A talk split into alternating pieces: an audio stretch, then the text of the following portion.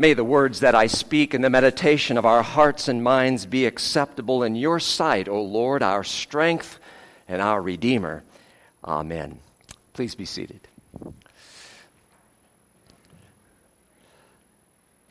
Friends, I have to start my message today with uh, kind of a true confession moment.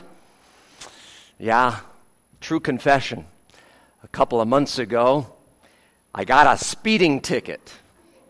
Yeah. It's me. I broke the law. They got my picture. right down Frank Lloyd Wright going way too fast, and yeah, they caught me, and I'm going to have to take a driving class so I don't get the points on my record. But I was guilty as charged, and I admit it. Uh, today we're going to be talking about the law. We're not going to focus so much on the law in relation to society and government and all of that. That's coming in a few weeks when we get to Romans chapter 13. But today we are in Romans chapter 7, the first part of the chapter, and we're taking a look at our relationship to God's law. What is our relationship to the law of God? Of course, God's laws are are found uh, throughout the Bible, Old and New Testament, but they're summarized most succinctly in the Ten Commandments. The first three talking about our relationship to God, and the, the last seven talking about our relationship to each other. We certainly need to say, when we think about the law of God, that it is not a bad thing. Even the laws of the land are not a bad thing if they serve society, if they serve to protect us, and so on, and we obey them for our good benefit. Likewise, the law of God in itself is good. It is. The law in itself is good. Paul even said that in our text for this morning in verse 12, the epistle lesson for today. He said in verse 12, So then the law is holy, and the commandment is holy, righteous, and good. And we ought to approach God's law as something that is good for us. But we also recognize that the law has its limitations. Let's be clear about what the law is. First of all, it is God's expectations of how we are to live our life. He lays out for us how we are to live, He sets the standard. And when we compare our lives to the law of God as we read it in the scriptures, it's like looking in a mirror. And the mirror shows us ourselves, it shows us all of our flaws, all of our failings. Here's God's expectations, and we end up right about here or worse. And the law is very honest to point out how far short we've come. And then the law does its job, doesn't it? It convicts us and it condemns us as sinners. It's supposed to do that. That's its job. But that's all it can do. The law cannot save anyone from their sins, it simply convicts us. And in the first half of Romans 7, Paul even goes even, even further about the law and tells us that the law even stimulates more sinning. Listen to what he says here in, in these verses. For when we were controlled by the sinful nature, the sinful passions aroused by the law were at work in our bodies so that we bore fruit for death. That's the result of sin. What shall we say then? Is the law sin? No, certainly not. Indeed, I would not have known what sin was except through the law. For I would not have known what coveting really was if the law had not said, Do not covet. But sin, seizing the opportunity afforded by the commandment, produced in me every kind of covetous desire. So the law does a job, but obviously the law alone is not sufficient. But how true it is, huh? That when we have the laws laid out for us, our human tendency is to rebel against them, to do just the opposite. Yeah, I admit, to drive too fast. that wasn't the first time I've gotten a speeding ticket. And you know what? I haven't sinned only once either. Our human nature is to rebel against the laws of God as well. Now, next week, we're going to hear a lot more about that inner struggle that we all face when we get to the second part of Romans 7. But today's question is this How can anyone be free from the law's condemnation? How can anyone be free from the law's condemnation? We're all sinners, we're all convicted, we all stand condemned by the law. How can we be free from it? Well, interestingly, Paul uses an illustration from marriage to make a point for us in our text this morning. He talks about the fact that, you know, when you're married, you are bound to the law of marriage that requires you to be faithful to your spouse. You're not free because of that law to go and take another spouse. That would be adultery. But if your spouse dies, then you are freed from that law, that requirement. You're free then, if you choose, to marry another person. Well, he takes that illustration and applies it to our relationship to the law of God. That before we knew Christ Jesus, the law condemned us and we were bound to be condemned by the law. But once we have faith in Jesus Christ, we are no longer bound to that. We're bound to the cross of Christ. Listen to the way he says it in, in verse 4. He says, So, my brothers, you also died to the law through the body of Christ, that you might belong to another, to him who was raised from the dead, in order that we might bear fruit to God. You see, what he's saying is that by faith in Jesus Christ, we're no longer bound to the condemning law of God. We are now bound to the Jesus and to his cross and empty tomb. We are connected to Jesus' death and resurrection through our baptism and through faith in him. And because we're now connected to him, we've been set free from the other.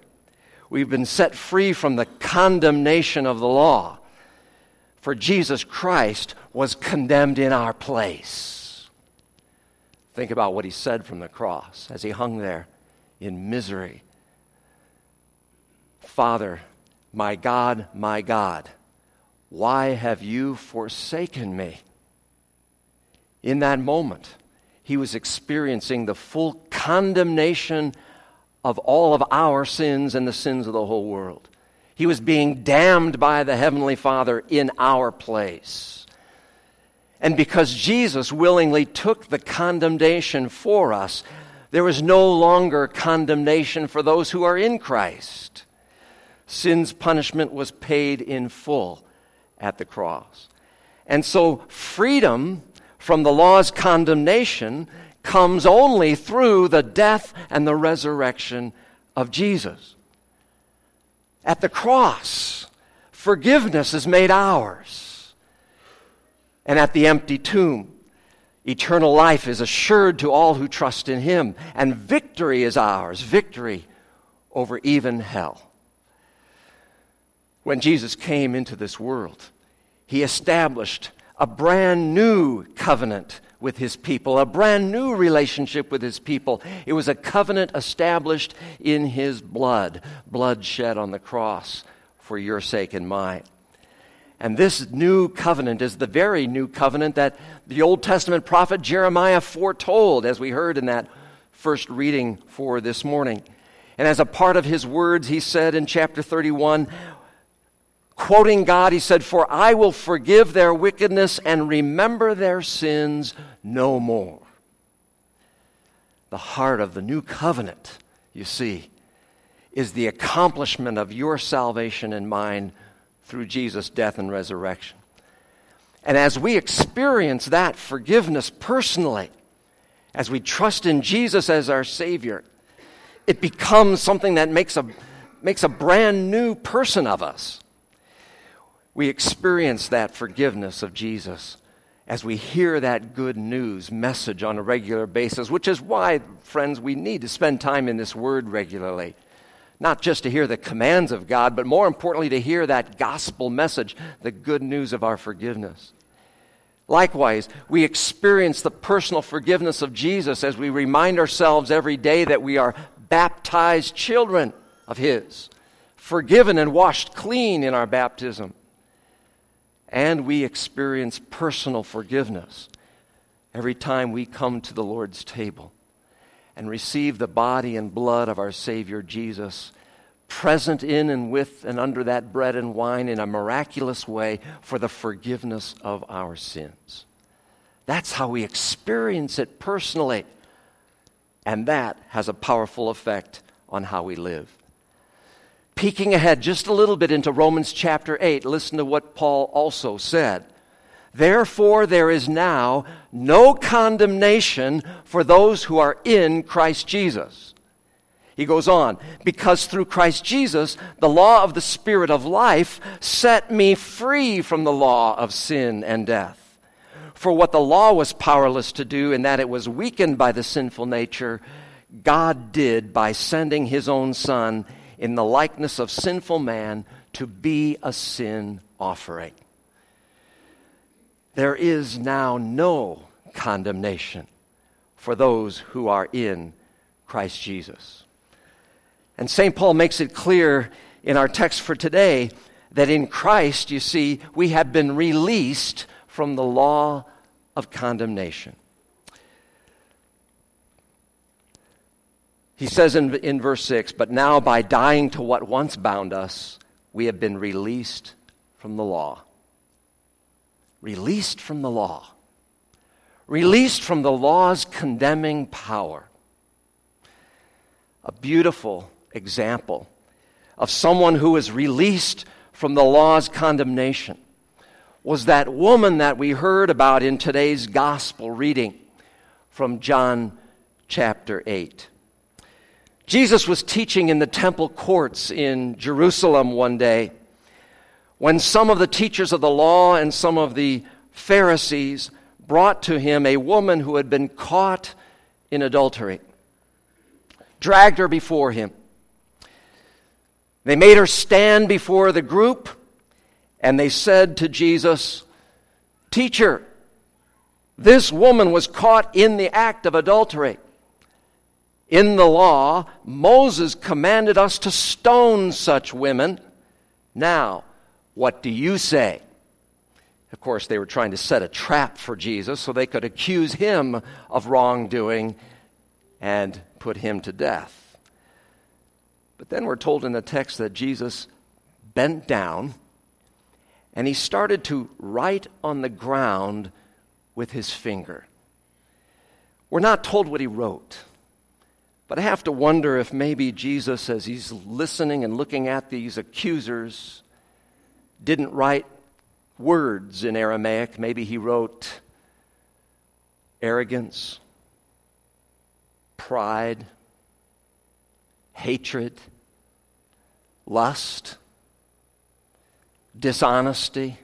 Who knows what he wrote? But they kept questioning him, and then Jesus said to them, If any one of you is without sin, let him be the first to throw a stone at her. And then he stooped and he wrote on the ground some more, maybe a few more words of sins. And what happened? One by one, the people dropped their rocks and began to leave. And interestingly, the text John, in John 8 tells us it was the oldest ones that left first. You have to think about why the oldest ones left first. Because they had the longest record of sins, no doubt.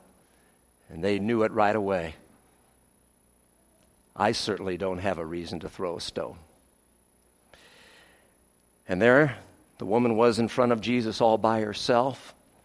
And he says to her, Woman, where are they? Has no one condemned you? I well imagine he not only looked straight into her eyes, he probably looked straight into her soul, saw the pain, saw the shame, saw the regret. She replied to his question, No one, sir, no one. And then Jesus' response is one of pure grace. then neither do I condemn you, he declared. Go now and leave your life of sin. We're not told anything else about this woman, but I have to believe she must have responded to what Jesus did and said. How do you think she responded? Maybe more importantly is to ask, how would you have responded to Jesus' grace and forgiveness?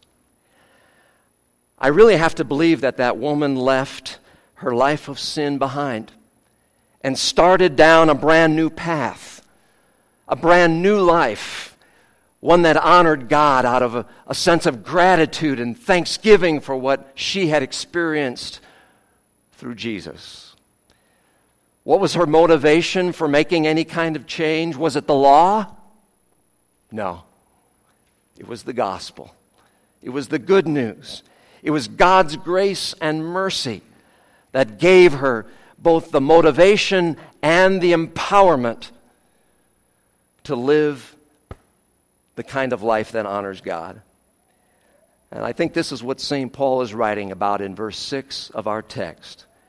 He says, But now, by dying to what once bound us, we have been released from the law so that we serve in the new way of the Spirit and not in the old way of the written code. Friends, you and I have been forgiven much also. Let's admit it. And it's a lot more than traffic tickets. We have been forgiven very, very much. And it's that good news of God's forgiveness that motivates and empowers us also to live a brand new life.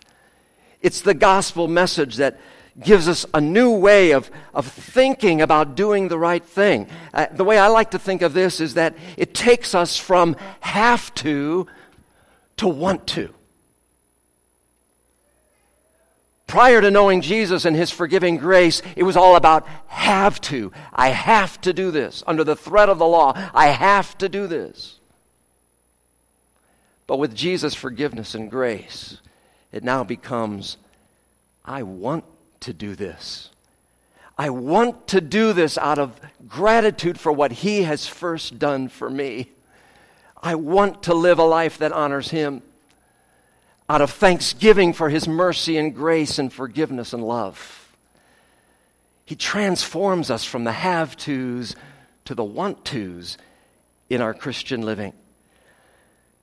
And so, let me ask you how will you honor God this week in all that you do? Will you honor Him in your family life at home? How will you honor Him in your marriage if you're married? How will you honor God in your work setting? How will you honor God among your friends? How will you honor God in your relationship to children and grandchildren. And you children, how will you honor God in relation to your parents this week? And to your teachers when you go back to school shortly? And how will we all honor God this week in our life of discipleship, in our life of prayer, worship, devotion, of growing closer to our Lord Jesus? Witnessing for Him, spreading the good news to others. You see, in the love of Jesus, He gives us a whole new reason for doing all those things. We no longer do it because we have to, we do it because we want to. We want to honor God who has forgiven us so much.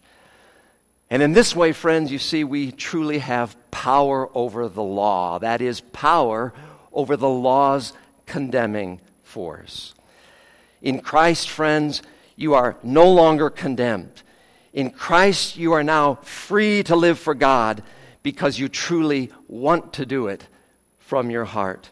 So I would just encourage you to have fun in that. Yes, have fun in wanting to do the right thing, for in that is true joy.